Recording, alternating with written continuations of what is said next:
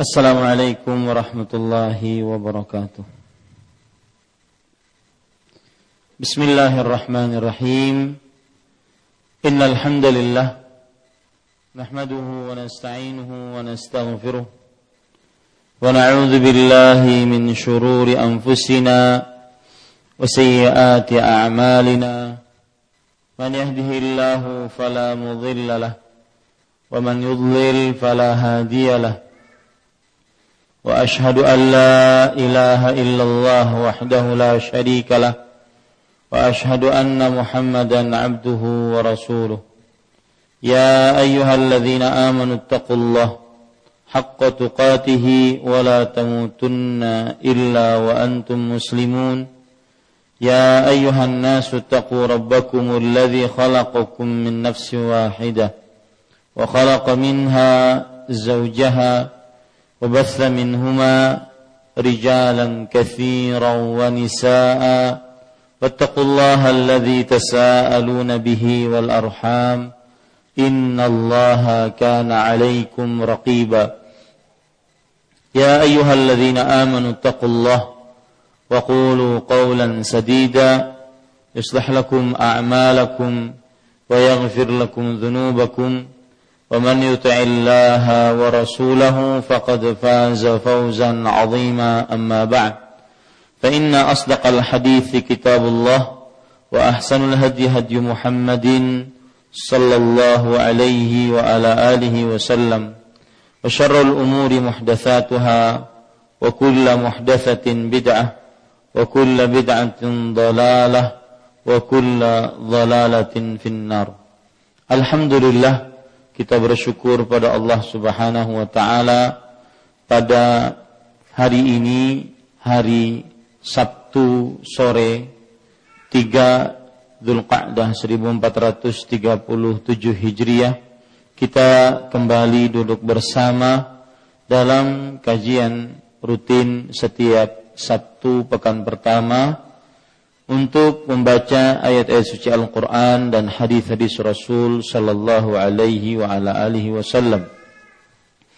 Salawat dan salam semoga selalu Allah berikan kepada Nabi kita Muhammad Sallallahu Alaihi wa ala alihi Wasallam pada keluarga beliau, para sahabat, serta orang-orang yang mengikuti beliau sampai hari kiamat kelak.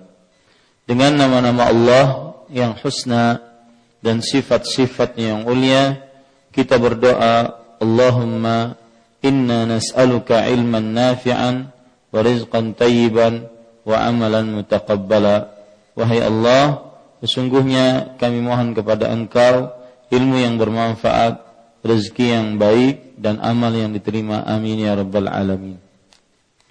Ibu-ibu saudari-saudari muslimah yang dimuliakan oleh Allah sejatinya kita setiap Sabtu sore pekan pertama kita membaca kitab Minha, uh, Mukhtasar Minhajul Qasidin. Ringkasan dari kitab Mukhtasar dari kitab Minhajul Qasidin. Akan tetapi untuk Sabtu ini karena pembicaraan pada hari Kamis pagi yang lalu belum selesai tentang seluk-beluk mendidik anak perempuan dalam Islam, maka kita pada sore hari ini melanjutkan tema tersebut sehingga bisa kita selesaikan. Biasanya kita membaca kitab ringkasan Minhajul Qasidin yang di dalamnya kita membaca tentang baik itu penyelamat atau pembawa kebinasaan ataupun ibadah dan yang lain-lainnya. Yang jelas sore ini kita akan melanjutkan membicarakan tentang seluk-beluk mendidik anak perempuan dalam Islam. Ibu-ibu sadari-sadari muslimah yang dimuliakan oleh Allah Subhanahu wa taala. Pada pertemuan sebelumnya kita sudah menyebutkan hadis-hadis dari Rasulullah Sallallahu Alaihi Wasallam tentang bagaimana keutamaan mendidik anak perempuan. Keutamaan mendidik anak perempuan. Dan keutamaan-keutamaan tersebut membuat kita semakin bersemangat mengeluarkan tenaga, pikiran, materi untuk mendidik anak perempuan kita sehingga kita mendapatkan keutamaan-keutamaan dari mendidik anak perempuan tersebut. E, sebagai sedikit yang kita sudah pelajari dan yang sudah kita baca tentang keutamaan mendidik anak perempuan yaitu sebuah hadis yang diriwayatkan oleh Imam Muslim dan Imam Tirmidzi dari Anas bin Malik radhiyallahu anhu bahwa barang siapa yang mengurus dua anak perempuan sampai balik maka Nabi Muhammad sallallahu alaihi wasallam menyatakan dia dan aku datang pada hari kiamat seperti ini. Ini menunjukkan keutamaan yang pertama mendidik anak perempuan. Dua anak perempuan sampai balik. Dan kita sudah jelaskan makna balik yang lalu pada waktu pertemuan sebelum ini yaitu hari Kamis pagi. Makna balik adalah sampai ia menikah. Bukan makna balik yaitu sampai dia haid atau sampai dia balik yang berarti dibebani beban untuk beribadah. Ini yang pertama. Yang kedua yaitu hadis yang diriwayatkan oleh Imam Ahmad Imam Bukhari dalam kitabnya Al-Adabul Mufrad dari Uqbah bin Amir Al-Juhani radhiyallahu an bahwa Rasulullah sallallahu alaihi wasallam bersabda barang siapa yang mempunyai tiga anak perempuan lalu dia bersabar atas mereka bersabar di dalam mendidik anak-anak perempuan tersebut di sini terdapat pelajaran bahwa mendidik anak perempuan tidak sama dengan mendidik anak laki-laki. Perlu kesabaran ekstra. Kemudian bersabar atas mereka dan memberikan makan dan minum kepada mereka dan memberikan pakaian dari hartanya. Maka anak-anak perempuan tadi akan menjadi penghalang seseorang dari nerakanya Allah Subhanahu wa taala. Ini keutamaan yang kedua ketika kita ingin mengetahui apa keutamaan mendidik anak perempuan. Yaitu yang pertama penyebab seseorang sangat dekat dengan Rasulullah sallallahu alaihi wasallam nanti di hari kiamat. Yang kedua, penyebab seseorang mendapatkan benteng atau penahan, pelindung perantara antara dia dengan api nerakanya Allah Subhanahu wa taala.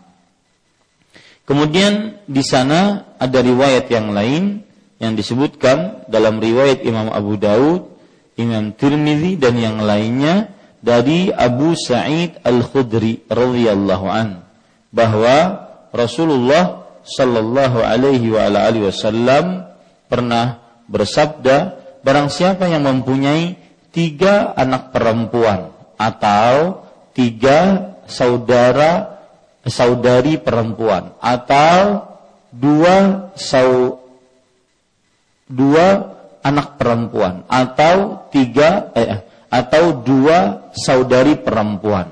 Lihat di sini ada kata-kata saudari dan ada kata atau. Biasanya para ulama hadis menjelaskan bahwa apabila ada atau itu menunjukkan bahwa sebagian perawi e, tidak yakin bahwa yang dia sebutkan tersebut memang seperti itu atau tidak. Makanya mereka memakai kata atau karena mereka belum yakin apakah yang mereka ingat itu dua anak perempuan atau dua saudari perempuan ataukah tiga anak perempuan atau tiga saudari anak perempuan. Yang jelas Rasulullah SAW bersabda, barang siapa yang memiliki tiga anak perempuan atau tiga saudari perempuan atau dua anak perempuan atau dua saudari perempuan, lalu ia berbuat baik di dalam mendidik anak perempuan tersebut. Maka dan dia bertakwa kepada Allah dalam mendidik anak perempuan tersebut, maka baginya surga. Nah, ini keutamaan ketiga kalau begitu. Orang-orang yang mendidik anak perempuan dengan baik, dengan sabar dan dengan ketakwaan kepada Allah Subhanahu wa taala. Di dalam riwayat Imam Abu Daud ada tambahan yaitu barang siapa yang mempunyai tiga anak perempuan atau tiga saudari perempuan maka lalu ia mendidik adab kepadanya. Mendidik adab kepadanya. Nah ini nanti yang akan saya bahas dan akan saya tekankan banyak-banyak. Yaitu sebenarnya salah satu yang paling patut dilih, diperhatikan tatkala mendidik anak perempuan adalah adab. Terutama adab bagaimana menjaga kesucian. Adab dengan lisannya, adab dengan auratnya, adab yang berkaitan dengan kemaluannya, adab yang berkaitan dengan ucapannya ya. Makanya disebutkan oleh Rasulullah pertama kali fa'addabahunna lalu ia mendidik anak perempuan tersebut. Wa ahsana ilaihinna dan berbuat baik kepada anak perempuan tersebut. Dan menikahkan anak perempuan tersebut. Lihat di sini ada empat sifat bu, dan ini termasuk seluk beluk mendidik anak perempuan, yaitu mengajari adab, adab itu apa sih? Adab itu adalah sebuah perbuatan yang baik menurut syariat Islam dan akal manusia yang normal. Itu adab. Adapun sif, eh, akhlak adalah sifat yang mendorong seseorang untuk beradab baik. Nah, gitu. Jadi apa bedanya adab dengan akhlak? Kalau adab itu perbuatannya, akhlak itu apa, Bu? Sifatnya. Ya, sifatnya. Dan ia berbuat baik kepada anak-anak perempuan tersebut dan menikahkannya. Sudah saya singgung pada pertemuan sebelumnya dan ini hanya sebatas mengingatkan bahwa termasuk berbuat baik dan memelihara anak perempuan adalah menikahkannya. Jadi dia juga bertanggung jawab atas pernikahan anak perempuannya. Dalam artian bertanggung jawab, dia juga memperhatikan siapa calon sang suami dari anak perempuan. Baikkah agamanya, baikkah akhlaknya.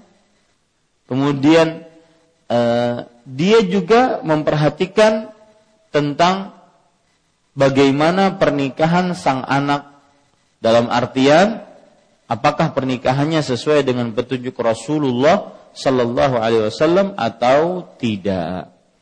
Maka orang seperti ini baginya surga. Ini sudah yang keberapa bu?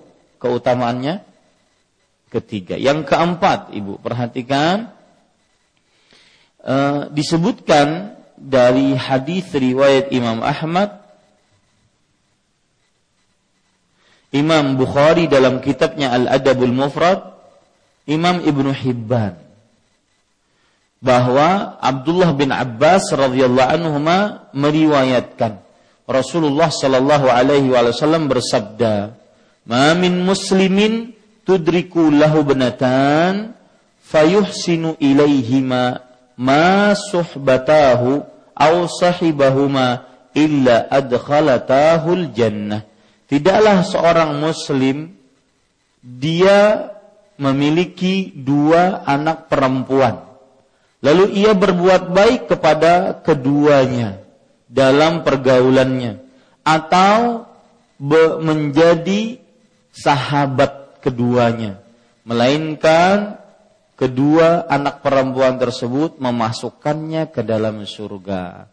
Ini menunjukkan juga sama dengan poin yang ketiga keutamaan anak perempuan adalah apabila kita berbuat baik tatkala mengurus dua anak perempuan maka niscaya kedua anak perempuan tersebut penyebab seseorang bisa masuk surga.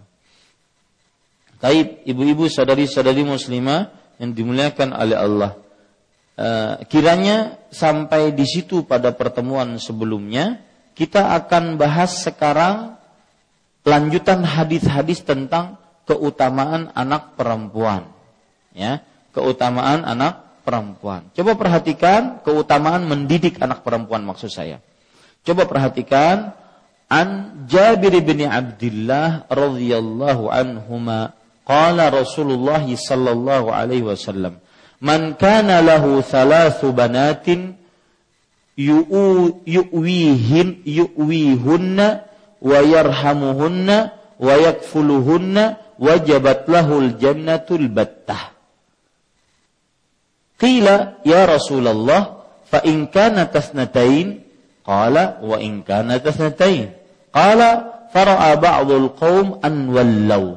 Qalu lah wahidah? Laqala wahidah.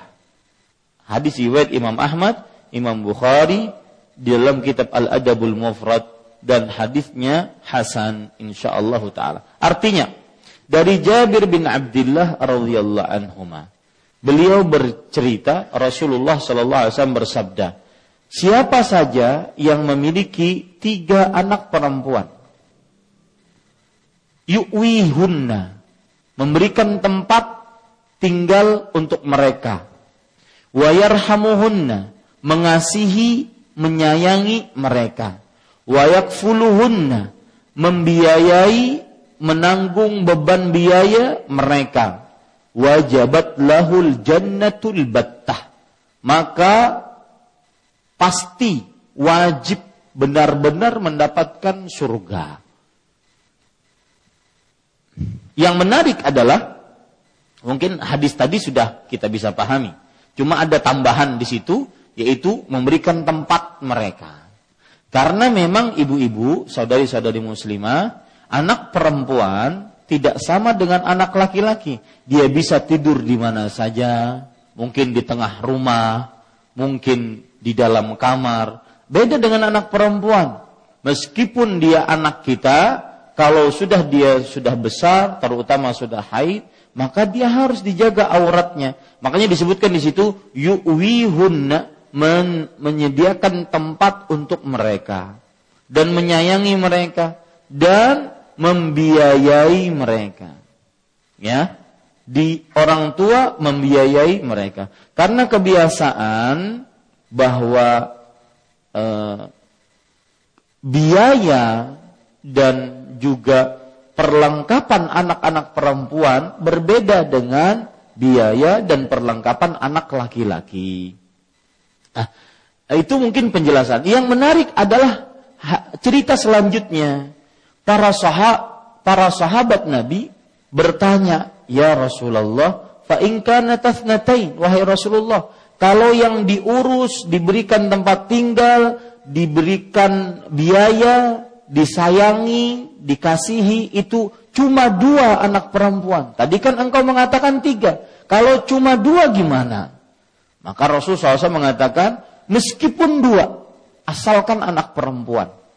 Tetap dia akan mendapatkan keutamaannya, yaitu surga yang tidak bisa ditolak. Fara'a ba'dul qawm an wallau.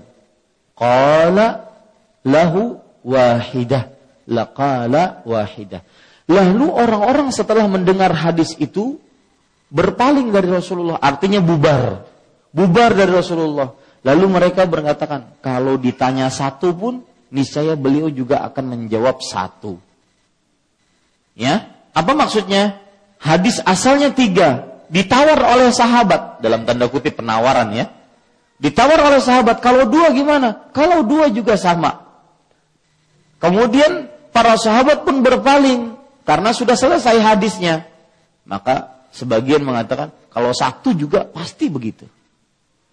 Artinya meskipun dia cuma mempunyai anak perempuan satu dan dia urus, dia kasihi, dia berikan tempat tinggal, maka dia pun akan menghasilkan surga yang pasti, tidak bisa ditolak. Ini juga keutamaan mendidik anak perempuan. Kemudian ibu-ibu, saudari-saudari muslimah yang dimuliakan oleh Allah Subhanahu wa taala. Lihat lagi hadis yang lain. Yaitu Rasulullah Shallallahu alaihi wasallam bersabda dalam hadis riwayat Imam ya sebentar dalam hadis riwayat Imam Imam Bukhari dan Imam Muslim. Ya, hadis riwayat Imam Bukhari dan Imam Muslim. Coba perhatikan hadisnya ibu-ibu sadari-sadari muslimah yang dimuliakan oleh Allah Subhanahu wa taala. An Jabir afwan. An Aisyah radhiyallahu anha qalat Dakhaltu alayya imra'atun wa ma'aha ibnatani tas'al falam tajid 'indi syai'an ghayra tamratin wahidah fa'ataituha iyyaha faqasamatha baina ibnatayha wa lam ta'kul minha thumma qamat fa kharajat فدخل النبي صلى الله عليه وسلم علينا فأخبرته فقال من ابتلي من هذه البنات بشيء فأحسن إليهن kunna lahu sitran minan nar. Artinya Aisyah radhiyallahu anha bercerita, perhatikan Ibu hadis ini, hadis ini banyak manfaatnya. Uh, suatu ketika ada seorang wanita masuk ke dalam rumahku dan ia membawa dua anak perempuan. Wanita tersebut meminta-minta. Jadi orang wanita miskin membawa dua anak perempuan minta-minta. Di sini terdapat pelajaran sebelum saya lanjutkan Ibu ya. Di sini terdapat pelajaran bahwa eh, apabila seseorang miskin, tidak punya penghasilan, lemah, maka boleh dia minta-minta.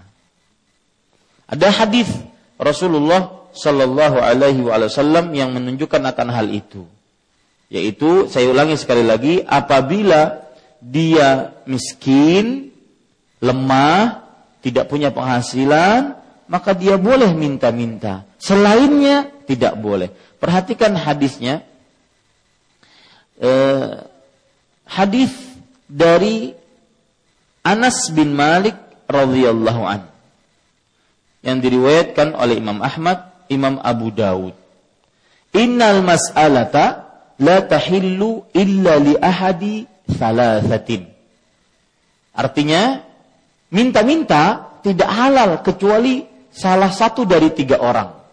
Tidak halal kecuali salah satu dari tiga orang. Rojulun tahammala hamalatan fahallat lahul mas'alah hatta yusibaha thumma yumsik. Artinya, seseorang yang punya hutang. Ya afwan Seseorang yang punya kewajiban membayar dia. Membayar tebusan. Baik itu karena dia yang melakukan kesalahan atau karena dia yang dibebani oleh e, kawan-kawannya, oleh kerabatnya. Ya, maka orang ini halal baginya minta-minta sampai dia mendapatkannya. Kalau sudah mendapatkannya, dia tidak boleh lagi minta-minta. Ingat, yang pertama ini seseorang yang punya tanggungan ataupun tebusan untuk menebus sesuatu. Saya beri contoh misalkan, ada suatu kaum A, suatu kaum B bertengkar, berperang, berkelahi antara suku ini dengan suku ini. Maka akhirnya seseorang mengatakan, kalian sudahlah berhenti untuk berperang, berkelahi, bertengkar, bertikai. Ya. Berhenti. Kalian akan saya kasih uang. Nah, ini namanya menanggung tebusan. Ya. Atau seseorang yang menanggung tebusan dari konvensasi kisos. Misalkan keluarga yang terbunuh mengatakan si fulan yang membunuh boleh lepas tidak ya, tidak dibunuh asalkan dia bayar kompensasi kata keluarga yang membunuh ini ya sudah saya mau bayarkan kompensasi Ini namanya tebusan kompensasi karena pembunuhan. Nah, orang ini mungkin tidak punya uang, tetapi asalkan keluarganya selamat, dia menanggungnya. Maka orang ini boleh minta-minta. Ini orang yang pertama. Orang yang kedua, warajulun asabat hujaihah ijtahat malahu fahallat lahul mas'alah hatta yusiba qiwaman min aish. Yang kedua, yaitu seseorang yang hartanya itu hancur Baik itu karena hujan, atau karena terbakar, atau karena hancur pokoknya hartanya. Baik itu karena ada tenggelam, kemudian juga ada gempa, hancur hartanya. Orang ini boleh minta sampai dia mendapati biaya untuk bisa hidup. Yang ketiga, warajulun asabathu faqatun hatta yaquma thalathatun min jawil hija min qaumihi laqad asabat fulanun faqah fahallat lahu al-mas'alah hatta yusiba qiwaman min aish aw qala sadadan min aish fama siwahunna min al-mas'alati ya qabisah yakuluha sahibuha suhtan yang ketiga yaitu seseorang yang mendapati dirinya sangat-sangat susah. Ya, miskin. Meskipun dulunya dia orang kaya, sekarang dia sangat miskin. Boleh dia minta-minta dengan syarat. Apa syaratnya? Yaitu ada tiga orang dari orang-orang pemuka masyarakat yang berakal, yang adil, menyatakan memang dia orang miskin. Maka boleh minta-minta. Jadi orang pertama siapa bu? Orang yang menanggung tebusan. Orang yang kedua siapa bu? Orang yang hancur hartanya. Yang ketiga orang miskin. Ya, Nah, maka kata Rasul SAW lanjutannya, selain tiga itu, siapa yang minta-minta, wahai qabisah, maka itu adalah harta haram yang dimakan oleh yang meminta-minta. Maka saya katakan tadi, ada pelajaran menarik jadi cerita Aisyah tadi. Yaitu bahwa seorang perempuan menemui Aisyah radhiyallahu anha wa ardaha wa akhzallah man sabbaha wa qalaha menemui Aisyah kemudian membawa dua orang anak perempuan minta-minta. Ini pelajarannya. Boleh perempuan minta-minta jika memang miskin, lemah dan tidak mempunyai harta sama sekali. Kemudian falam tajid indi syai'an. Tapi perempuan tersebut tidak mendapati sesuatu apa pun dari dariku. Di sini terdapat pelajaran Ibu bahwa lihat istri-istri Rasulullah, wanita-wanita yang diridhoi oleh Allah, sangat sabar dengan keadaan suaminya. Saya berpesan Ibu, sabar-sabar dengan suami Anda, terutama dalam perihal ekonomi selama dia masih kerja, selama dia berusaha mencari nafkah, maka sabarlah dengan keadaan ekonominya dan teruslah berdoa diberikan rezeki yang berkah, bukan hanya banyak, yang banyak dan berkah. Lihat orang-orang mulia Aisyah radhiyallahu anha. Beliau bercerita, "Falam tajid indi syai'an." Wanita itu dan kedua anaknya tidak memiliki sesuatu, tidak mendapati dariku sesuatu apa pun selain satu buah kurma. Subhanallah. Satu buah kurma. Lalu Aisyah radhiyallahu memberikannya kepada anak perempuan tersebut. Di sini juga terdapat pelajaran ibu. Amalan paling utama dari seorang perempuan dari amalan-amalan wajib adalah beristighfar dan sedekah. Oleh karenanya ummahatul mukminin, ibu-ibunya kaum beriman, istri-istri Nabi radhiyallahu anhunna mereka itu ahli sedekah. Aisyah, Ummu Salama, kemudian Zainab. Bahkan ada sebagian istri Nabi di, mempunyai gelar. Ah, siapa yang tahu gelarnya? Hah? Siapa yang tahu gelarnya? Kemudian siapa beliau? Hah, Bu? Ada mic di sana, Bu? Silahkan. Siapa yang tahu gelarnya? Kemudian siapa mereka? Gelarnya apa? Ummul Masakin. Abu Ummul Masakin. Ibunya eh, orang-orang uh, miskin. Ada saya pernah baca dikenal oleh orang-orang kalau tidak salah Bunda Teresa. Pernah dengar Bu? Pernah? Ya, itu terkenal kenapa? Karena sangat pengasih terhadap orang-orang kelaparan di Afrika kalau tidak salah. Ya. Nah, ini ada yang lebih dari Bunda Teresa, Ummahatul Mukminin. Mendapat ridho Allah dan dikenal dengan ibundanya orang-orang miskin.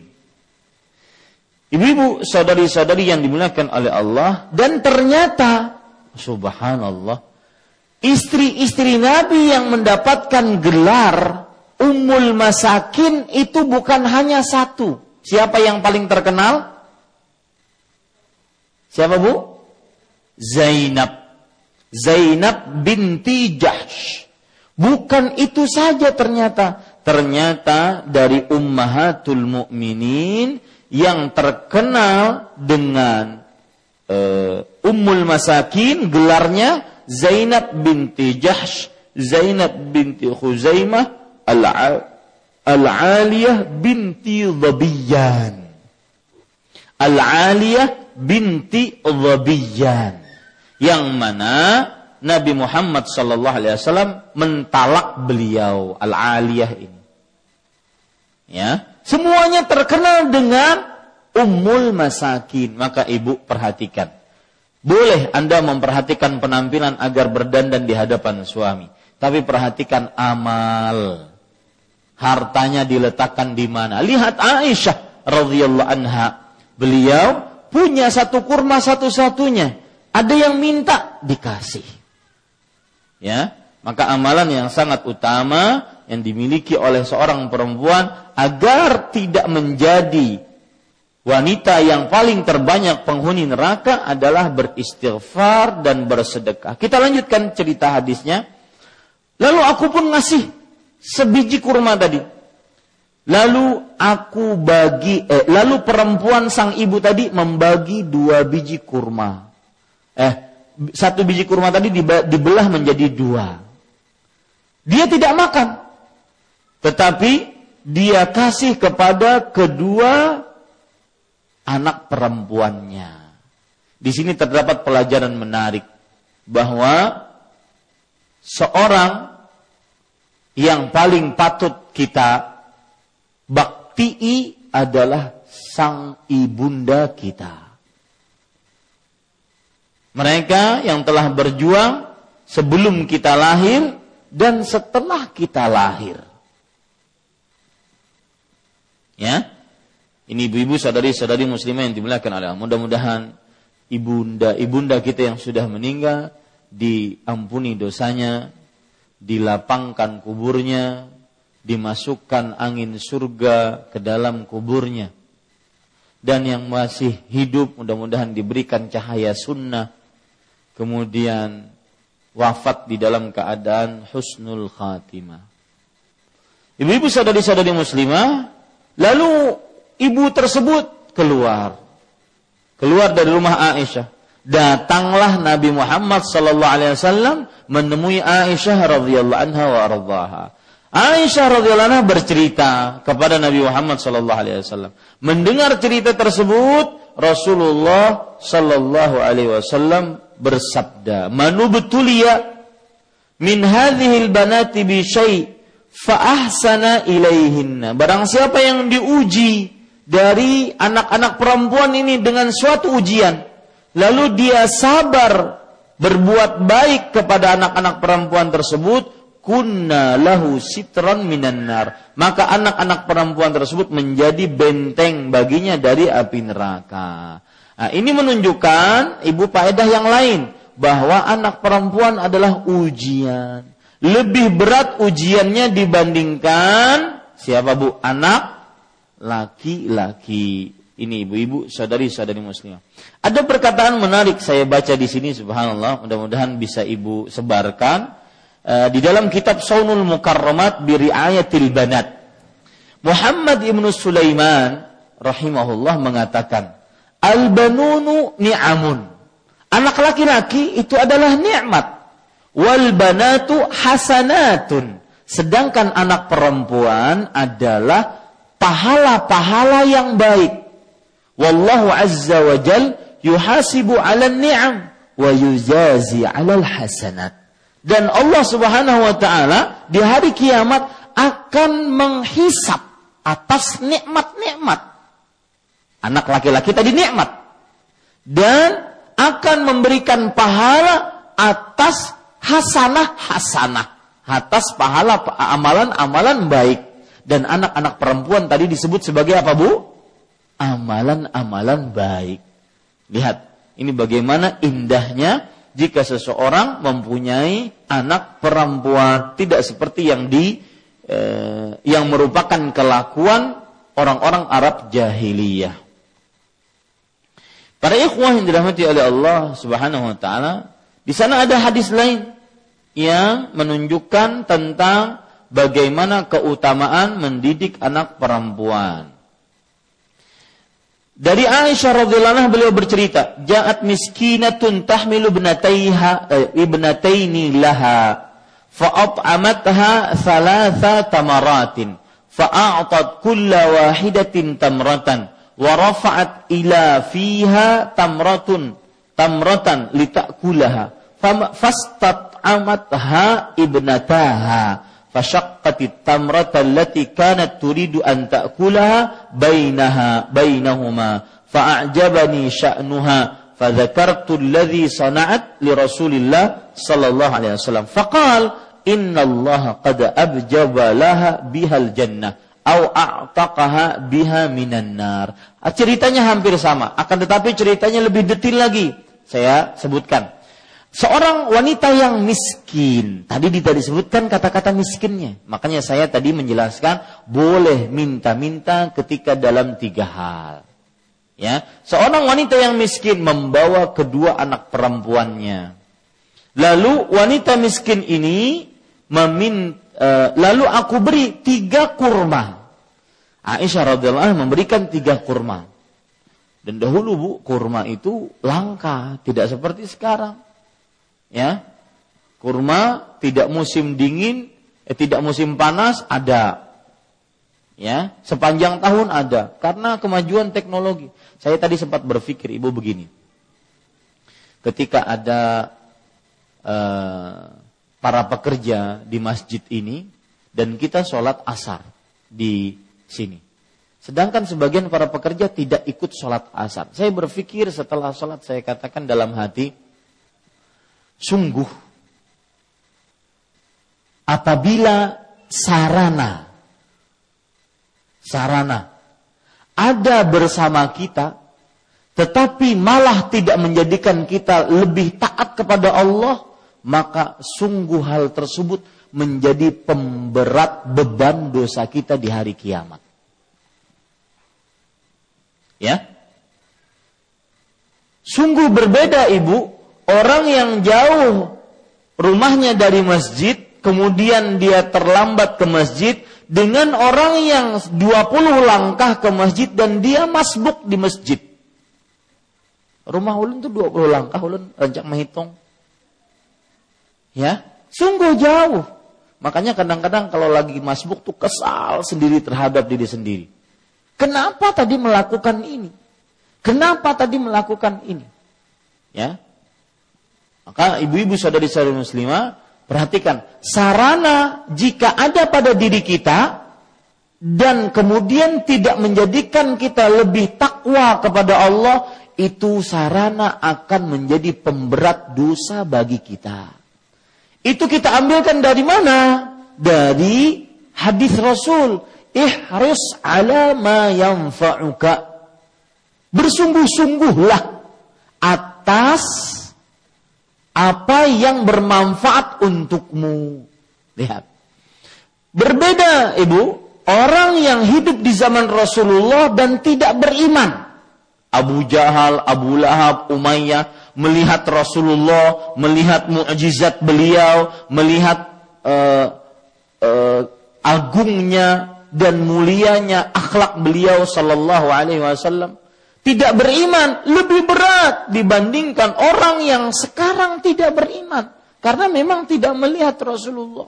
Meskipun yang sekarang tidak beriman juga termasuk kekafiran. Nah ini saya ulangi sekali lagi, sarana yang ada pada diri kita jika tidak menjadikan kita semakin takwa kepada Allah, hal itu menjadi pemberat dosa bagi kita. Makanya ada perkataan para ulama menarik, inna min alamati i'radil 'abdi anil inna min alamati i'radillahi 'anil 'abdi an yashghalahu bima la yanfa'u. Sesungguhnya termasuk tanda Allah berpaling dari hamba tersebut adalah orang tersebut disibukkan dengan sesuatu yang tidak bermanfaat. Nah, ini perhatikan ibu-ibu. Ya. Lihat sarana-sarana di dekat kita yang ada pada diri kita, di rumah kita. Kok tidak menjadikan kita lebih bertakwa, mana lebih lebih maksiat? Hati-hati, itu tanda Allah sedang berpaling dari hamba tersebut. Perhatikan baik-baik sekarang ibu-ibu sadari-sadari muslimah. Lalu Aisyah memberikan tiga kurma. Sama seperti misalkan mohon maaf ya Bu ya. Eh, saya tidak menyinggung, tapi memang beneran menyinggung. Misalkan orang diluaskan rezekinya. Ya, tetapi dia tidak menggunakannya di jalan Allah. Sangat bahitung benar. Sebagaimana disebutkan oleh Rasulullah SAW, Inna Allah haram alaikum uquqal ummahat wa man'an wahad.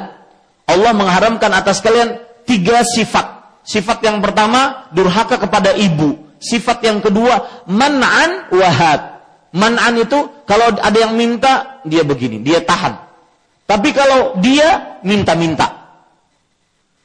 Ya. Nah, ada sarana kekayaan dalam dirinya kok tidak menjadikan dia lebih beribadah dibandingkan yang tidak punya sarana itu nanti sarana hartanya menjadi pemberat dosa bagi dia. Makanya kan kita pernah baca di sosmed tentang uh, pemulung berkorban misalkan. Pernah dengar Bu? Pemulung berkorban.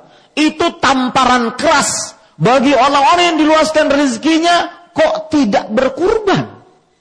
Dan itu pemberat dosa nantinya sarana semakin ada pada diri sendiri tetapi tidak menjadikan lebih bertakwa kepada Allah menjadi pemberat dosa di hari kiamat.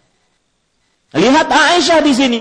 Beliau memberikan tiga kurma. Kenapa saya kupas tadi masalah itu menyimpang sedikit? Karena Aisyah memberikan tiga kurma. Mungkin itu kurma satu, uh, tiga-tiganya yang dia miliki, tidak ada yang lain. Ya, kalau ada orang bertanya, Ustaz kenapa tiga dibari? Ya, kenapa nggak banyak sekalian? Maka jawabannya mungkin itu saja yang dimiliki Aisyah radhiyallahu anha warḍaha wa akhzallah man sabbaha wa qalaha. Fa'atat kulla wahidatin tamratan. Aisyah memberi setiap dari tiga tadi satu kurma, satu kurma, satu kurma. Sang ibu satu kurma, sang anak satu kurma, sang anak satu lagi satu kurma. Lalu ibu tadi ingin makan kurma. Ingin makan kurma. Ternyata anaknya yang tadi sudah makan kurma milik mereka berdua dan kurma yang ingin dimakan oleh ibunya diminta oleh dua anaknya. Maka apa yang terjadi pada ibu? Lihat perjuangan seorang ibu. Jangan pernah kecewakan ibu kita. Ya, fasyaqqatit tamrah. Maka perempuan sang ibu tadi membelah kurma miliknya yang ingin dia makan tadi. Kemudian diberikan kepada dua anak perempuan tersebut. Kata Aisyah, hebat orang ini. Aku takjub dengan kelakuannya. Maka hal tersebut aku sebutkan kepada Rasulullah sallallahu alaihi wasallam. Lalu Rasulullah sallallahu alaihi wasallam bersabda, "Innallaha qad aujaba laha bihal jannah." Sesungguhnya Allah telah mewajibkan dengan kelakuannya tersebut masuk surga. Atau Allah telah memerdekakannya dengan kelakuannya tersebut dari api neraka. Ini keutamaan menjaga, memberi makan, mengayomi, mengurus anak perempuan. Lihat lagi ibu-ibu saudari-saudari muslimah yang dimuliakan oleh Allah Subhanahu wa taala. Sekarang kita akan poin terakhir, bahas poin terakhir. Bagaimana sikap Rasulullah Sallallahu Alaihi Wasallam kepada para anak perempuan. Kalau tadi keutamaan keutamaan, ya sikap sekarang sikap Rasulullah SAW kepada anak perempuan. Perhatikan ibu-ibu, sadari-sadari muslimah yang dimuliakan oleh Allah Subhanahu Wa Taala. An Abi Qatadah radhiyallahu anhu qal kharaja alaina an-nabiy sallallahu alaihi wasallam wa umamata binti wa umamata wa umamatu bintu abil as ala atiqihi fasalla fa idza raqa'a wada'aha wa idza rafa'a rafa'aha hatta qada salatahu yaf'alu dzalika biha. Rawahu al-bukhari wa muslim. Abu Qatadah radhiyallahu anhu meriwayatkan Rasulullah sallallahu alaihi wasallam keluar ingin salat mengimami kami dan Umamah bintu Abil As. Dulu saya ingin menamai anak perempuan saya Umaymah. Ya. Ini Umamah bintu Abil As. Umaymah, Umamah adalah seorang bayi di zaman Rasulullah. Anaknya Abul As. Ibunya Zainab binti Rasulullah. Berarti ini siapanya Rasulullah? Abu? Cucu. Ya, cucunya Rasulullah sallallahu alaihi wasallam. Dan disebutkan oleh para ulama, kanat Umamah min ahabbin nas ila Rasulillah sallallahu alaihi wasallam. Dan Umamah ini adalah termasuk cucu yang sangat dicintai oleh Rasulullah sallallahu alaihi wasallam. Uh, dan Umamah ini nantinya dinikahi oleh Ali bin Abi Thalib. Ketika bibi Umamah Fatimah Ya, Bibi Umamah berarti siapa? Fatimah. Umamah ini berarti keponakannya. Bibi Umamah Fatimah, istrinya Ali bin Abi Thalib meninggal, maka Rasul uh, Ali bin Abi Thalib pun menikahi siapanya? Ali menikahi keponakannya Fatimah. Ya, menikahi keponakannya Fatimah. Nah, itu begitu ceritanya. Jadi Ali bin Abi Thalib menikah dengan Fatimah, Fatimah meninggal, Ali bin Abi Thalib menikah dengan dengan siapa tadi? Umamah. Umamah ini siapa? Anaknya Zainab, berarti keponakannya Fatimah. Radhiyallahu anha wa ardaha wa akhzallah man sabbaha wa qalaha. Baik, perhatikan ibu-ibu saudari muslimah, Rasulullah SAW keluar ingin mengimami kami sholat sambil membawa Umamah binti Abil As di atas pundak beliau. Kata-kata di atas pundak mungkin di sini, mungkin di atas sini, ya, di sini, ya, memegangnya atau di atas sini, di atas pundak. Jadi diberdirikan di sini, atau di atas pundaknya Artinya didudukan di atas pundaknya. Semuanya adalah bentuk kasih sayang Rasul Shallallahu Alaihi Wasallam. Lalu yang lebih luar biasa lagi, lalu beliau sholat mengimami para sahabat sambil bawa anak. Ini bentuk kasih sayang Rasul Shallallahu Alaihi Wasallam kepada anak perempuan. Jika beliau ruku, maka anak perempuan tersebut diletakkan oleh beliau. Jika beliau bangun, beliau angkat anak perempuan tersebut. Begitu juga sujud. Jika beliau sujud, beliau letakkan anak perempuan tersebut. Jika beliau bangun, baik duduk di antara sujud, dua sujud ataupun ingin bangun, beliau angkat anak perempuan tersebut. Sampai selesai sholat beliau, beliau senantiasa melakukannya seperti itu. Ini contoh bagaimana sikap Rasulullah terhadap anak perempuan sangat penyayang terhadap anak perempuan. Itu hadis riwayat Bukhari dan Muslim. Di sana ada hadis lain riwayat Bukhari dari Ummu Khalid binti Khalid ibn Sa'id radhiyallahu anhu radhiyallahu anha wa ardhaha wa akhzallah man sabbaha wa qalaha.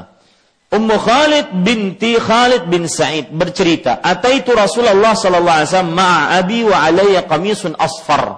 Aku pernah menemui Rasul sallallahu alaihi wasallam. Waktu itu aku bersama bapakku dan waktu itu aku memakai baju berwarna kuning.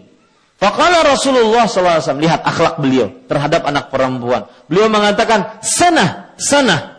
Wahia bil habasyiyah hasanah. Artinya, oh baik ini. Masya Allah baik ini. Ya. Qalat, fadhahabat, fadhahabtu al'abu bi khatamin nubuwah. Maka karena beliau masih kecil, Ummu Khalid ini masih kecil, beliau akhirnya di pangkuan Rasulullah main-main dengan cincin kenabiannya Nabi Muhammad SAW yang ada di pundak kanan beliau sesuatu yang menonjol bagaikan telur burung eh, apa nang halus tuh burung puyuh kah ya seperti itu nah beliau main-mainkan fantaharani abi lalu bapakku melarangku kalau Rasulullah wasallam, da'huma, da'ha. Ya, artinya apa? Da'ha. Da'ha artinya biarkan anak perempuan tersebut. Lalu Rasulullah sallallahu alaihi wasallam bersabda, "Abli wa akhliqi, abli wa akhliqi." Artinya, semoga engkau panjang umur dan semoga engkau baik kehidupanmu. Wahai Ummu Khal. Ini adab orang tua kepada anak perempuannya mendoakan anak perempuan tersebut ya fa umirat ba'da dzalika Allah an tu'ammar dan benar ternyata doanya Rasulullah dikabulkan umurnya Ummu Khalid ya uh, panjang umurnya Ummu Khalid panjang ya sampai uh, Ya panjang umurnya Ummu Khalid radhiyallahu anha wa ardhaha. Bapak Ibu, saudara-saudara, ibu-ibu saudari-saudari muslimah yang dimuliakan oleh Allah Subhanahu wa taala. Contoh yang lain. Saking dekatnya Rasulullah dengan anak perempuannya, maka Fatimah sangat mencontoh Rasulullah sallallahu alaihi wasallam. Coba perhatikan sekarang hadis riwayat Bukhari, Muslim, Abu Daud bahwa Rasulullah SAW bersabda, Fatimah tu bid'atun minni. Fatimah itu adalah dari darah dagingku. Yuribuni marabaha. Menyedihkanku sesuatu yang menyedihkannya. Wa yu'nini ma adaha. Menyakitiku sesuatu yang menyakitinya. Maka Aisyah radhiyallahu bercerita tentang hal ini. Ja'at Fatimatu tamshi. Datang Fatimah sambil berjalan. Ma tukhti'u misyatuha misyata Rasulillah. Aisyah sang istri radhiya istri Rasulullah SAW radhiyallahu anha wa arda wa sabbah man khala wa man uh, wa akhdallah man sabbah wa qalaha beliau bercerita jalannya Fatimah benar-benar persis dengan Rasulullah Sallallahu Alaihi Wasallam. Tidak ada bedanya, tidak ada celah bedanya. Maka Rasulullah uh, ketika Fatimah datang, Rasul SAW langsung mengatakan apa? Marhaban bibnati. Ya, selamat datang wahai anak perempuanku. Dipeluk oleh beliau. Begitulah akhlak Rasulullah Sallallahu Alaihi Wasallam kepada anak perempuannya. Lihat lagi. Rasulullah Shallallahu Alaihi Wasallam mewariskan kelembutan mengurus anak perempuan ini kepada sahabat-sahabatnya. Sahabat yang paling mulia siapa? Abu Bakar. Lihat bagaimana ceritanya. Dalam hadis riwayat Imam Abu Daud, Al-Bara bin Azib radhiyallahu anhu bercerita, Ata Abu Bakrin radhiyallahu anhu uh, ibnatahu Aisyah tu Aisyah tu Ata Abu Bakrin radhiyallahu anhu ibnatahu Aisyah radhiyallahu anha waqad asabat hal humma. Suatu ketika Abu Bakar radhiyallahu anhu mendatangi anak perempuannya Aisyah yang terkena penyakit demam. Kemudian Abu Bakar bertanya, "Kaifa anti ya bunayya?" Wahai anakku, anak perempuan sayangku. Ya bunayya. Ya, kalau laki-laki ya bunayya. Kalau anak perempuan, ya bunayyah. Bisa ini diamalkan. Dan ini tidak mengapa kita mencontoh. Sedangkan orang-orang yang, ada pun orang-orang yang tidak suka, ah itu kan Arab banget. ya. Kalau Indonesia kan, eh, ndu, sini ndu. Ya, eh terserah, nggak apa-apa. Mau bahasa Arab, bahasa Indonesia, yang penting menunjukkan kepada kasih sayang.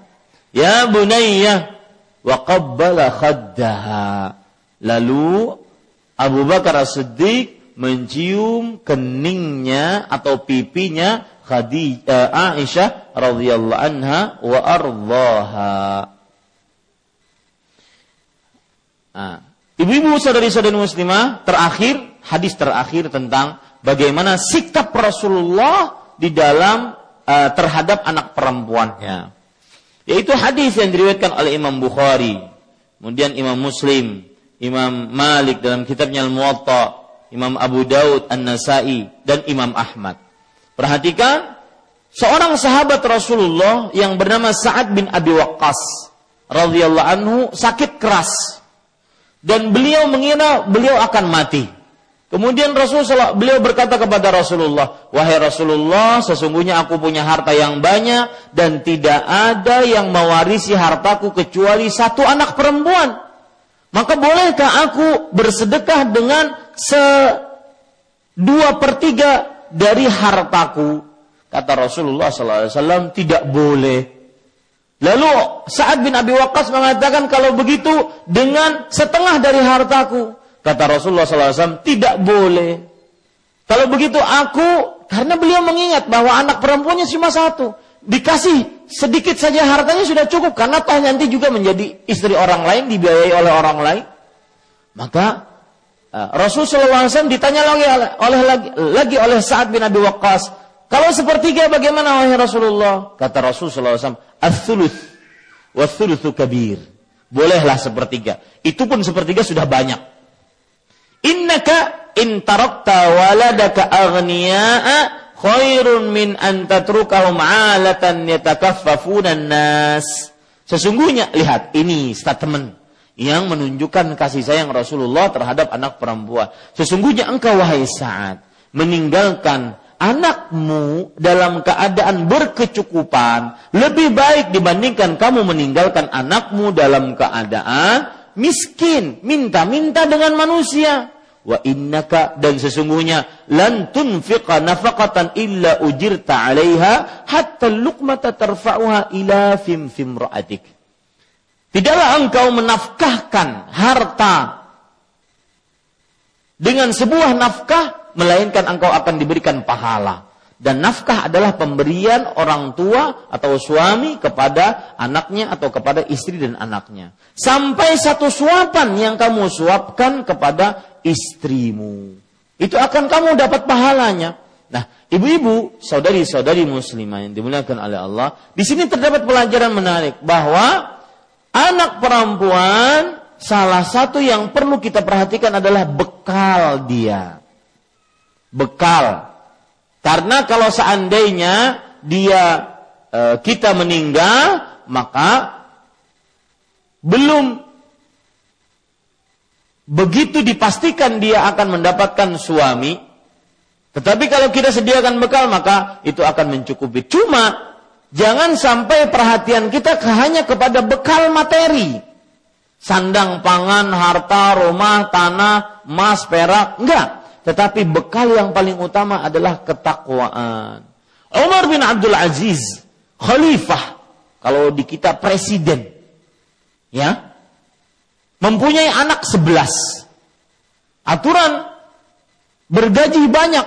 Tapi ternyata beliau lebih mendahulukan rakyatnya dibandingkan kehidupan pribadi beliau. Akhirnya ketika dalam keadaan sekarat, Umar bin Abdul Aziz rahimahullahu taala ya tabi'i ini yang bertemu dengan para sahabat gubernur Mesir yang disebut-sebut sebagai khalifah Rashidah yang kelima tapi dari kalangan tabi'i beliau ditanya ketika dalam keadaan sekarat "Madza tarakta li ahlik?" Wahai Umar, apa yang kau tinggalkan untuk anakmu dan istrimu? Apa jawaban Umar? Perhatikan ini Ibu.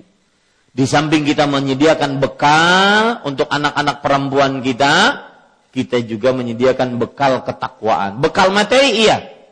Tetapi kita juga menyediakan bekal ketakwaan. Beliau menjawab, "Taraktu lahum taqwallah." Aku tinggalkan untuk anak-anakku ketakwaan kepada Allah Subhanahu wa taala. Nah, kenapa beliau meninggalkan ketakwaan kepada Allah Subhanahu wa taala? Ya, bahkan ibu silahkan cek, tanya aja, tulis di internet, tarok tulahum takwallah. Itu sudah menjadi sejarah yang dicatat dengan tinta emas. Perkataan Umar bin Abdul Aziz, aku tinggalkan mereka takwa kepada Allah. Kenapa demikian? Ibu-ibu sadari-sadari muslimah yang dimuliakan oleh Allah. Kata Umar bin Abdul Aziz, "In kanu aghriya kalau mereka bertakwa kepada Allah dan mereka kaya, mereka akan gunakan hartanya di jalan Allah. Kalau mereka miskin dan mereka bertakwa, Allah tidak akan menyia-nyiakan hamba-hambanya yang bertakwa. Begitu fikih. Ya, maka perhatikan Ibu yang sering memperhatikan sandang, pangan, pakaian, belas sana sini, pakaian harus eh, pakaian yang e, merek dan semisalnya. Tetapi untuk urusan takwa tidak diperhatikan. Di antara permasalahan takwa dan ini poin terakhir, di antara permasalahan takwa yang perlu diperhatikan adalah akidah anak perempuan. Nah, kita sekarang sudah lebih spesifik lagi apa yang harus saya ajarkan kepada anak-anak perempuan saya. Akidah yang pertama. Yang kedua, amalan-amalan wajib yang tidak boleh seorang muslimah bodoh di dalamnya. Dari mulai tata cara bersuci, kemudian sholat, puasa Ramadan. Tidak boleh dia bodoh di dalamnya. Setelah akidah, maka ajarkan amalan-amalan ataupun ayat amalan-amalan wajib. Sedetil-detilnya. Maka di sini dituntut orang tua itu berilmu ada pepatah Arab mengatakan al-ummu madrasatun idza a'dattaha a'datta sya'ban tayyibal a'raq. Ibu itu seperti sekolahan. Jika engkau siapkan seorang ibu, maka dia akan menyiapkan bangsa yang ber eh, yang mulia. Karena ibu itu adalah bagaikan sekolah. Ini ibu-ibu sadari-sadari muslimah yang dimuliakan oleh Allah. Kemudian uh, yang ketiga, spesifik dalam mendidik anak perempuan adalah ajarkan mereka adab-adab Islam, terutama menjaga kemaluan dan kesucian. Ya, ajarkan mereka adab-adab Islam, terutama menjaga kemaluan dan kesucian. Karena saya sering mengatakan tidak ada sesuatu yang paling berharga bagi seorang wanita muslimah setelah agamanya dibandingkan kesuciannya. Kalau sudah kesucian hilang, maka perempuan sudah tidak ada lagi harganya. Kecuali kalau dia bertobat kepada Allah. Ya, Nah, sekarang saya ingin menyebutkan secara ringkas karena waktu eh, adab-adab uh, dalam menjaga kesucian. Yang pertama yaitu berhijab.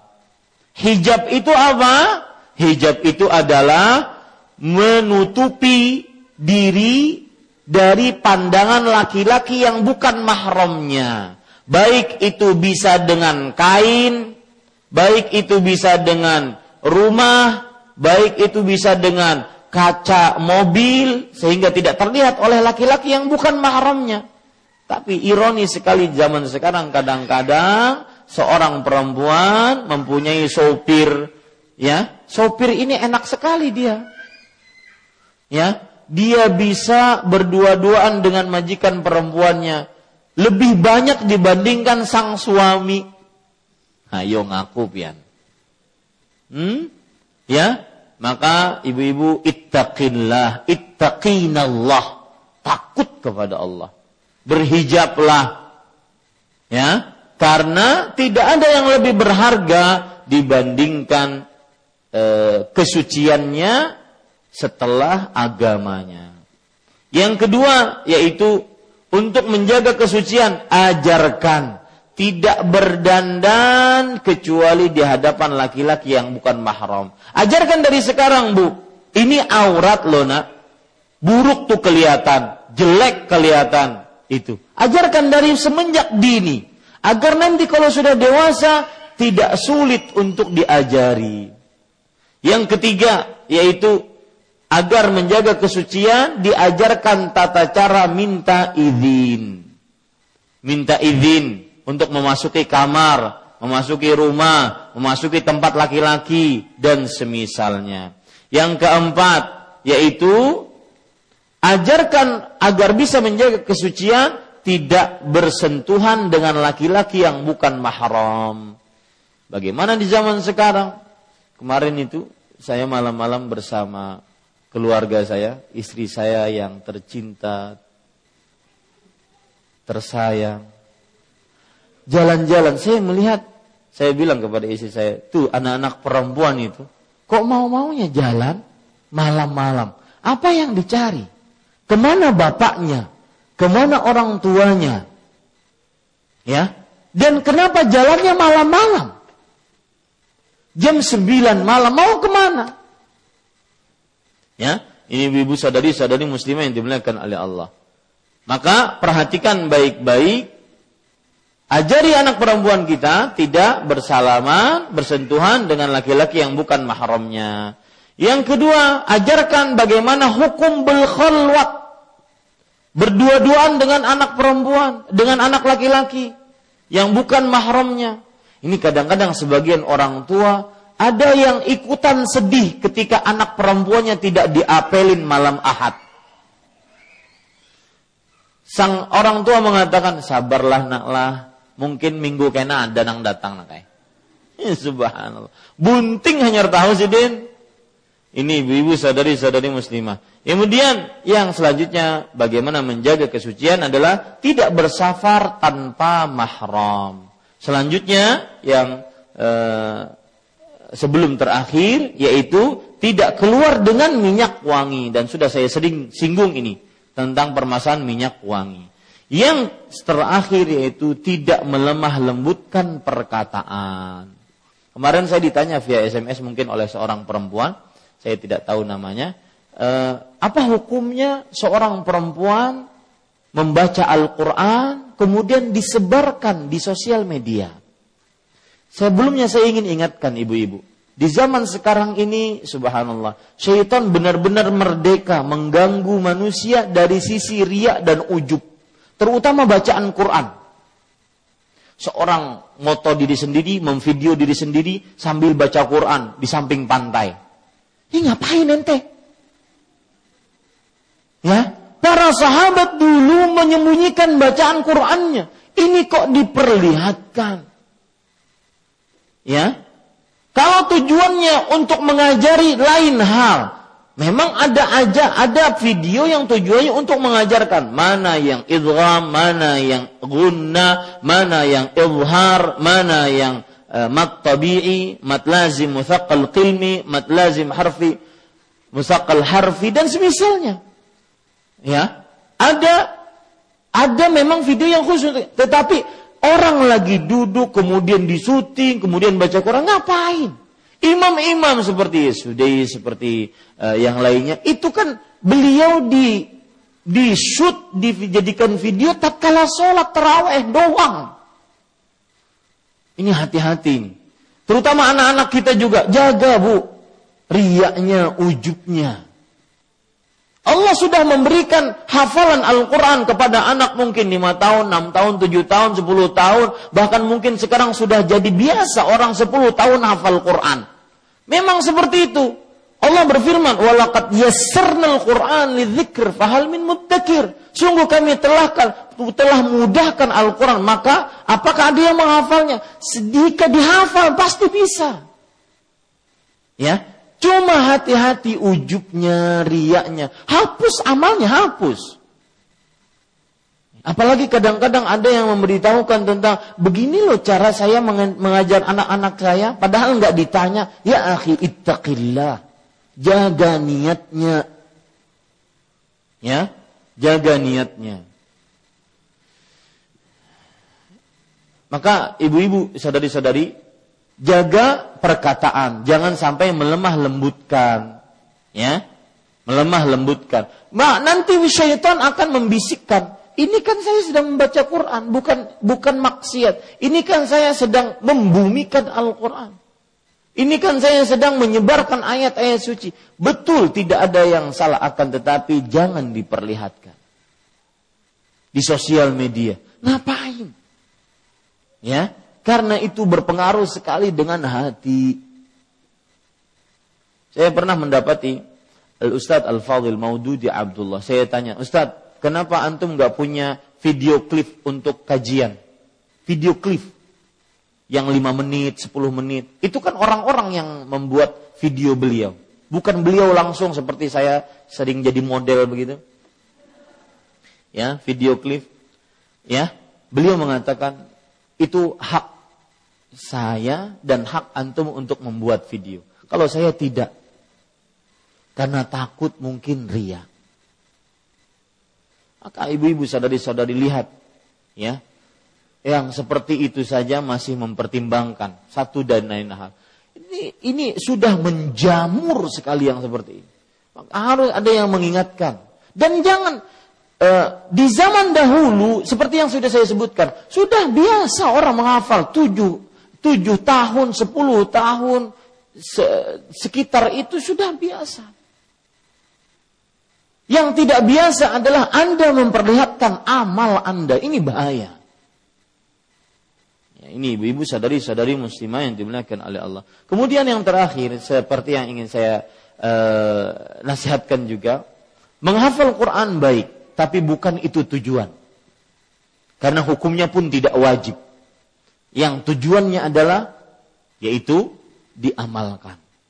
Maka saya pesan kepada orang-orang yang mungkin diberikan oleh Allah karunia, anak-anaknya menghafal Al-Qur'an.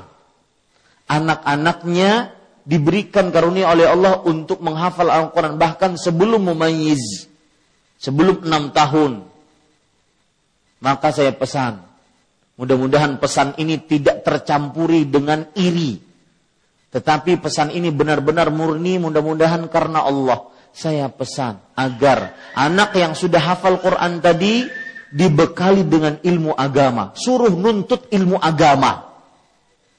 Karena itu yang paling penting dari pembelajaran terhadap Al-Quran. Lihat Imam Ash-Syafi'i, tujuh tahun hafal Quran. Tetapi apakah sampai di situ tujuan utamanya hafal Quran? La, enggak. Tetapi tujuan utamanya Al-Quran tersebut memudahkan seseorang untuk mem mempelajari ilmu agama. Makanya saya pesan, ya, mudah-mudahan diperdalam lagi ilmu agamanya setelah dia menghafal. Yang kedua, mudah-mudahan umurnya dipanjangkan agar bermanfaat untuk kaum muslimin. Yang ketiga, mudah-mudahan hatinya dijaga oleh Allah. Jangan riak dan ujub dengan hafalannya. Semoga ini bermanfaat. Eh, masih ada waktu kira-kira 10 sampai ya 5 sampai 10 menit. Jika ada pertanyaan maka dipersilahkan. Nah, silahkan Ibu.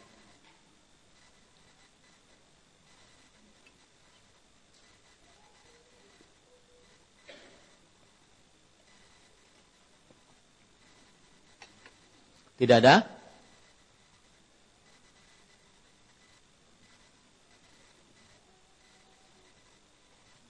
Jika tidak ada kita cukupkan.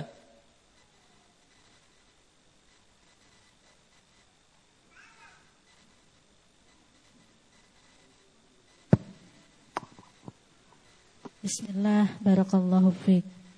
Fiik barak.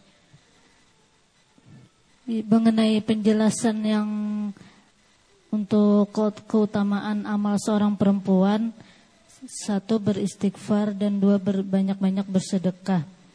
Di zaman sekarang ini, apakah boleh kita memilah-milah orang yang banyak yang minta-minta gitu? Soalnya pernah punya pengalaman ada orang mampir minta sesuatu kita kasih. Tahu-tahu besok harinya langsung datang lagi. Katanya minta ini lagi. Jadi kita jawab aja kan kemarin sudah begitu. Jadi bagaimana sikap kita?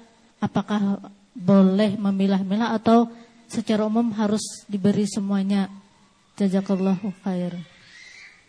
Ya jazakumullahu khairan atas pertanyaannya. Maka ibu-ibu sadari-sadari muslimah yang dimuliakan oleh Allah Subhanahu wa taala, uh, saya ingin menjawab tentang uh, sedekah dulu. Bahwa sedekah itu bagaimanapun dia tetap akan mendatangkan kebaikan untuk orang yang bersedekahnya.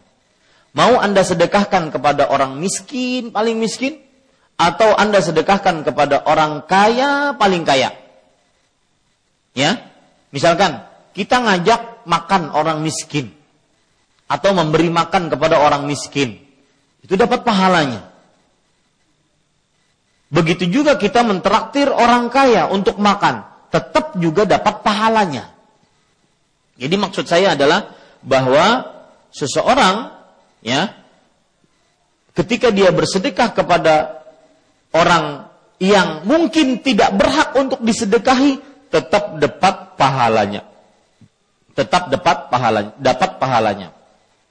Cuma di sini ada perhatian, kecuali zakat. Zakat itu kan ada batasan-batasannya. Zakat tidak diberikan kecuali kepada delapan orang.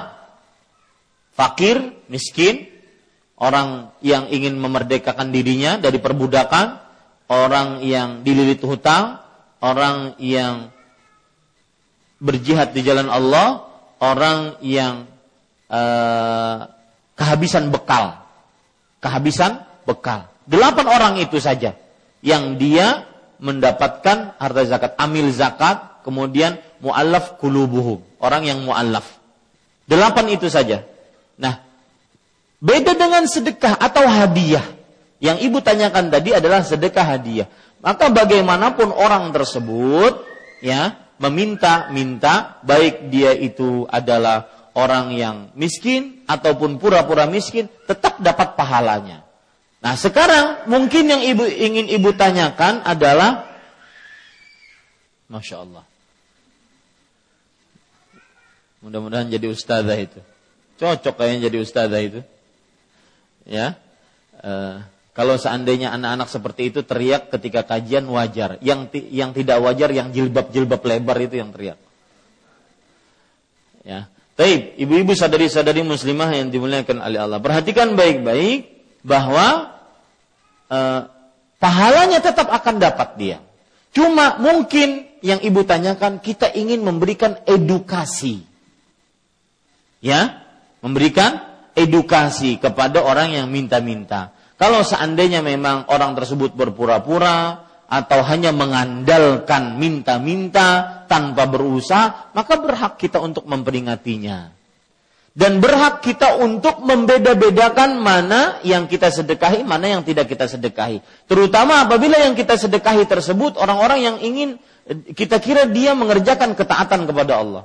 Kalau kita sedekahi Orang-orang yang tidak mengerjakan ketaatan kepada Allah malah digunakan untuk maksiat, untuk membeli rokok misalkan atau untuk membeli hal-hal yang diharamkan misalkan, maka pada saat itu diharamkan kita untuk memberikannya. Jika kita mengetahui harta tersebut memang digunakan untuk maksiat.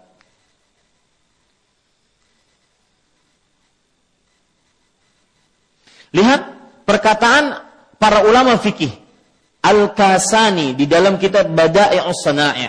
Amma sadaqatut tatawwu' fayajuz sarfuha ilal ghani li'ana tajri majral hibah. Lihat ya. Adapun sedekah yang merupakan sunnah bukan zakat, karena zakat tadi ada aturannya. Sedekah yang sunnah diperbolehkan diberikan kepada orang kaya karena dia seperti hibah, hadiah. Kita berhadiah kepada orang kaya, boleh tidak? Boleh. Kita berhadiah kepada orang miskin, boleh tidak? Boleh. Nah, kita tidak membicarakan mana yang lebih utama sekarang, tetapi kita bicarakan boleh tidak? Boleh. Tapi kalau kita bicarakan mana yang lebih utama, tentunya orang miskin lebih utama dibandingkan orang yang kaya. Intinya Ibu, bu, sedekah yang kita berikan mau dia menipu kita, mau dia uh, apa namanya pura-pura itu bukan urusan kita. Tetapi kalau kita ingin memberikan edukasi, peng, pengajaran, pendidikan kepada orang tersebut agar tidak bersandar kepada minta-minta, tidak menjadi penyakit di masyarakat, maka boleh saja kita memilah-milih. Wallahu a'lam. Nah,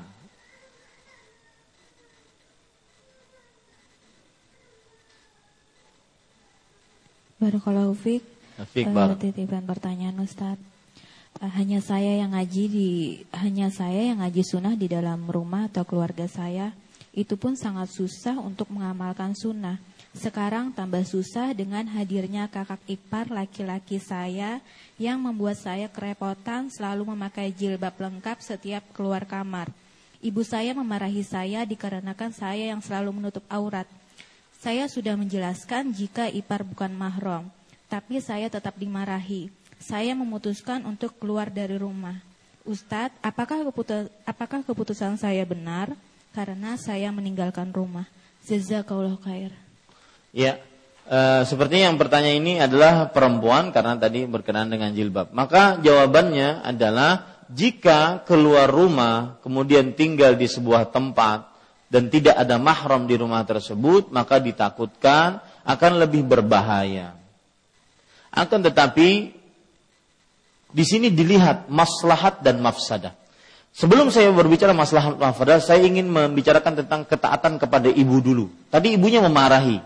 Maka sebuah kaidah mengatakan la ta'ata fi ma'siyatillah, innama ta'atu fil ma'ruf. Pegang itu baik-baik.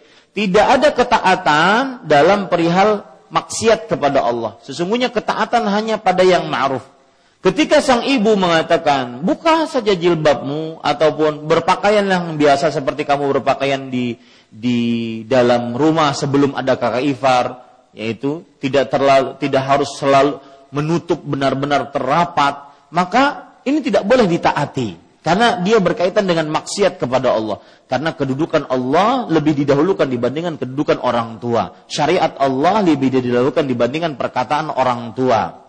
Ya, dan ketika kita tetap mempertahankan sunnah tersebut, kita tidak termasuk orang yang durhaka atau wanita yang durhaka terhadap orang tua. Kemudian juga yang kedua jangan lupa kita untuk ber Eh, doa kepada Allah agar dibukakan, dilapangkan hati keluarga kita untuk menerima ajaran Al-Quran dan Sunnah yang dipahami oleh para salafus saleh. Berdoa, berdoa terus, mengadu kepada Allah Subhanahu wa Ta'ala. Eh, kemudian ibu-ibu sadari-sadari muslimah yang dimuliakan Allah berkat, berkat berkenaan dengan perempuan tadi tidak mentaati ibunya tadi maka ya dia harus tetap teguh dengan menutup auratnya. Dan itulah ujian bagi dia di rumahnya. Saya tidak, saya pribadi tidak menyarankan untuk keluar rumah. Lebih baik dia di dalam rumah dan sambil dia menasihati. Dan dia berikhtisab. Ketika kita keluar rumah, kemudian memakai pakaian yang begitu e, tertutup, sebagaimana yang kita pakai kalau keluar rumah, maka ikhtisab dia berharap pahala dari Allah. Berharap pahala dari Allah Subhanahu wa taala. Bahwasanya ini ibadah dan mudah-mudahan dengan seperti itu para keluarga dan kerabat kita bisa memahami dan akhirnya bisa menerima dan akhirnya bisa mengikuti. Ya. Adapun kalau dia keluar maka itulah yang akan di eh, maka akhirnya yang akan ada dalam pikiran orang keluarga kita adalah pikiran yang miring karena kita belum sempat menjelaskan. Ya. Memang berat, panas Ustadz, mau makan susah, ya. Susah. Dan itu kami pernah rasakan, saya dengan istri saya pernah rasakan. Di kamar kecil, setiap kali akan keluar karena ada adik-adik ipar laki-laki semua, adik-adik saya laki-laki semua. Harus keluar kemudian keluarnya dalam keadaan tertutup apalagi istri saya pakai cadar. Susah, bernafas susah, panas di luar, di Banjar sangat panas. Tetapi ihtisab, maka bagaimana? Harus ihtisab. Ya, ini ibu-ibu sadari-sadari muslimah yang dimuliakan oleh Allah. Dan saya berdoa dengan nama-nama Allah yang husna dan sifat-sifatnya yang mulia. Semoga dimudahkan untuk tetap mengerjakan sunnah Nabi Muhammad sallallahu alaihi wasallam. Baik. Cukup kiranya kita cukupkan dengan kafaratul majlis. Jazakumullahu khairan atas kehadirannya, perhatiannya, dan pertanyaan-pertanyaannya. Semoga yang ilmu yang kita ambil bermanfaat. Kita cukupkan dengan kafaratul majlis. Subhanakallah bihamdik. Asyhadu an la ilaha illa anta astaghfiruka wa atubu ilaik. Wassalamualaikum warahmatullahi wabarakatuh.